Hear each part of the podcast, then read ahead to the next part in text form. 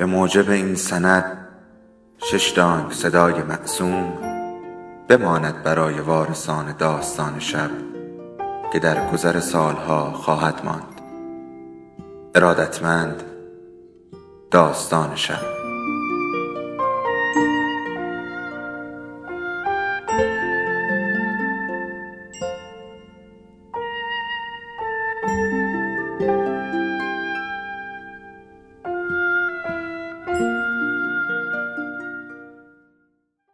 بود یکی نبود.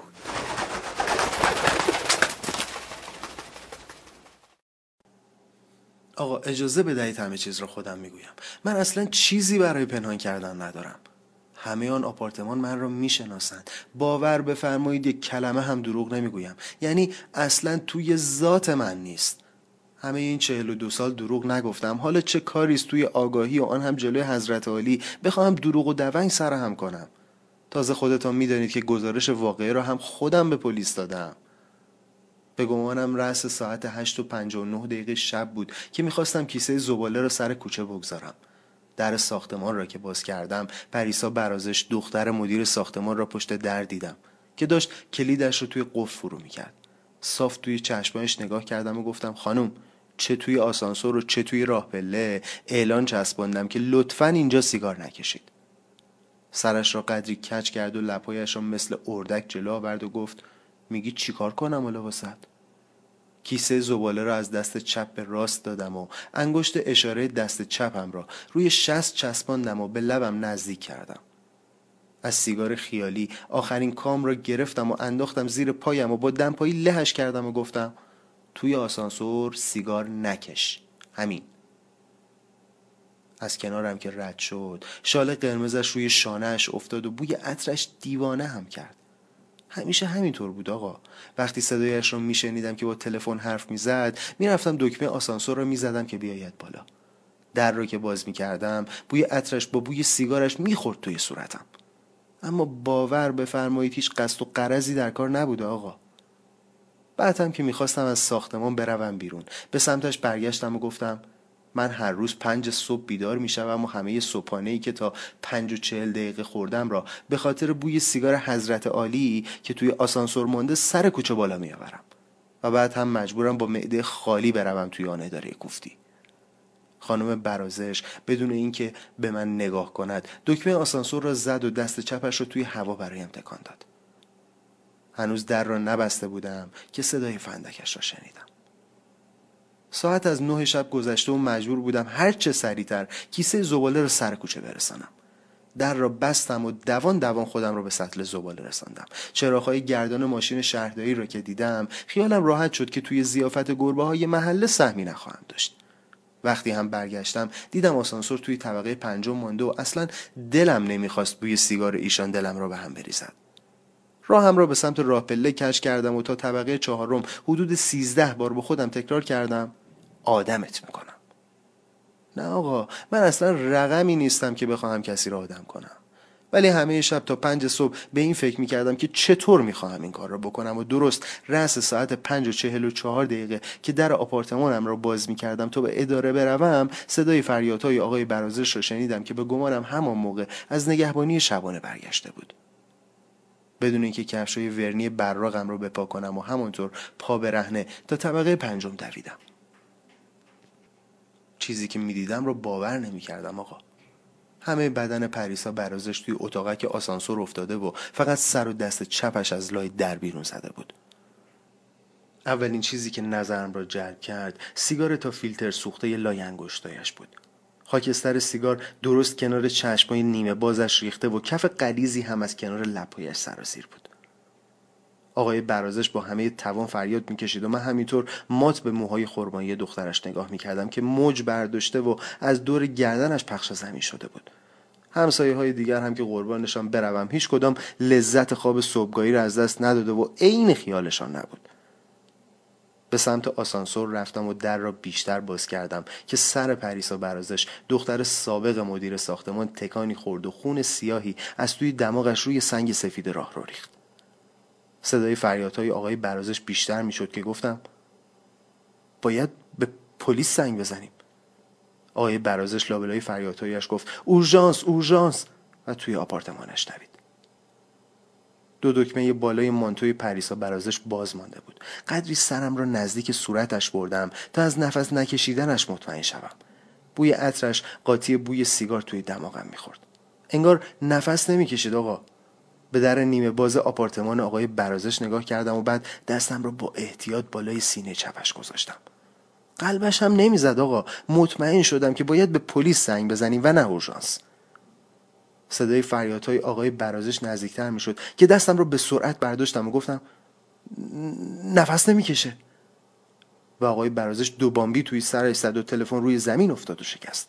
بعدم دست توی جیبم کردم و تلفنم را بیرون آوردم و گزارش این اتفاق را با پلیس دادم. حالا شما خودتان را بگذارید جای من. یک کارمند دونپایه که آن هم به صورت قراردادی توی یک اداره کوفتی در شرقی ترین نقطه تهران کار می کند اصلا نمی تواند کمر به قتل دختر همسایه طبقه بالایی ببندد. یعنی از هر طرف که نگاه کنید یک جای کار می لنگد. باور بفرمایید آن اعلان ها را هم از سر خیرخواهی چسبانده بودم. آخر سیگار کشیدن یک دختر جوان آن هم توی این سن و سال درست نیست. وگرنه همه می‌دانند خود من هم اگر پا بدهد دودی می‌گیرم. البته دود گرفتنم فقط محدود به سیگار می شود آقا. آن هم وقتایی که یکی از آقایان همکار بخواهد سری به آپارتمان اجاره من بزند و از بعد روزگار سیگاری هم باشد. همیشه هم بعد از اینکه توی آپارتمانم چند نخ سیگار دود شد باید همه پرده ها و ملحفه های روی مبل ها را بشورم. یعنی به بوی سیگار حساسم. به خصوص اگر بوی مانده سیگار باشد. از من دیگر سن و سالی گذاشته است. فرق بد و خوب را می‌فهمم. همیشه هم سرم توی کار خودم بوده آقا. شما را به خدا اینجایش را دیگر ضبط نکنید. یک چیزهایی می‌خواهم بگویم که درست نیست. می‌دانید که؟ آخر من با این سن و سال که نمی‌توانم بیفتم دنبال دختر مردم و متلک برانی کنم. مجرد بودن توی چهل و دو سالگی هزار درد و مرض با خودش میآورد آقا. باور بفرمایید قصدم از چسباندن آن اعلان ها فقط خیر بوده است. شما که غریبه نیستید آقا یعنی پلیس هم مثل پزشک میماند. باید همه چیز را گفت تا چاره ای پیدا کند. ببینید موهای شقیقه من هم مثل ریش حضرت علی سفید شده است. راستش من خاطرش را می‌خواستم آقا. البته همه چیز از عطرش شروع شد. هر شب حدود ساعت نه شب که کیسه زباله را سر کوچه میگذاشتم قدری معطل می‌کردم که خانم برازش هم برسد. با یک پراید نقره‌ای میآمد و کنار راننده می نشست همیشه همان ماشین بود آقا. من هم همینجور نگاهش می‌کردم و سرم را پایین میانداختم که انگار ندیدمش. بعد هم که پیاده می‌شد راننده برایش تکبوغی می‌زد و می‌رفت. باور بفرمایید هر شب چیزی حدود یک روب کنار سطل زباله این پا و آن پا می کردم تا ماشین شهرداری بیاید و با کارگرهایش خوشو بشی کنم و گربه ها را فراری بدهم که کیسه های زباله را پاره نکنند. آقا نمی‌دانم این اسمش خاطرخواهی است یا چیز دیگری ولی پشبند این که داخل ساختمان می‌شد به تاخت به سمت در می‌رفتم. بعد دکمه آسانسور را می‌زدم و منتظر می‌شدم تا به طبقه همکف برسد. در را که باز می‌کردم فقط نفس میکشیدم تا بوی عطرش را بشنوم. اما بوی عطرش با بوی سیگار قاطی بود. بعد چیزی است این بوی سیگار مانده آقا. همینطور تا طبقه چهارم می‌رفتم بالا و سعی می‌کردم بوی پریسا برازش را از بوی سیگار تفکیک کنم. آقا شما را به خدا این دستگاه را قطع کنید. این حرفا رو فقط دارم به شما می‌گویم که می‌دانم به هیچ کس نمی‌گویید. از آن روز هم چیز دیگری یادم نمیآید آقا. یعنی فقط همون چند ثانیه یادم مونده که صورتم را نزدیک گردن و صورتش بردم که ببینم نفس می‌کشد یا نه. بعدم که عرض کردم مطمئن شدم قلبش نمی‌زند. این فرصت برای من قنیمت بود آقا. باور بفرمایید توی زنده بودنش نمی‌شد تا این حد نزدیکش بشوم.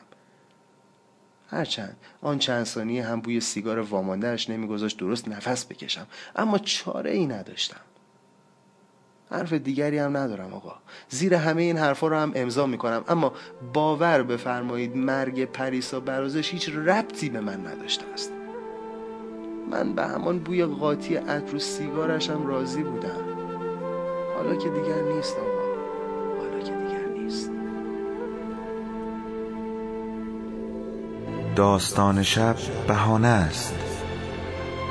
برای با هم بودن دور هم نشستن شنیده شدن.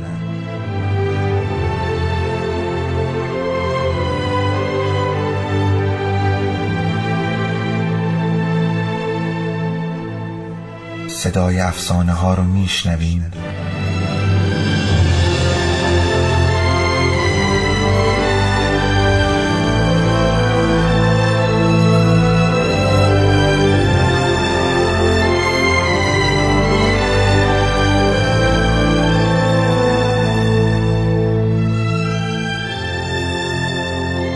重要。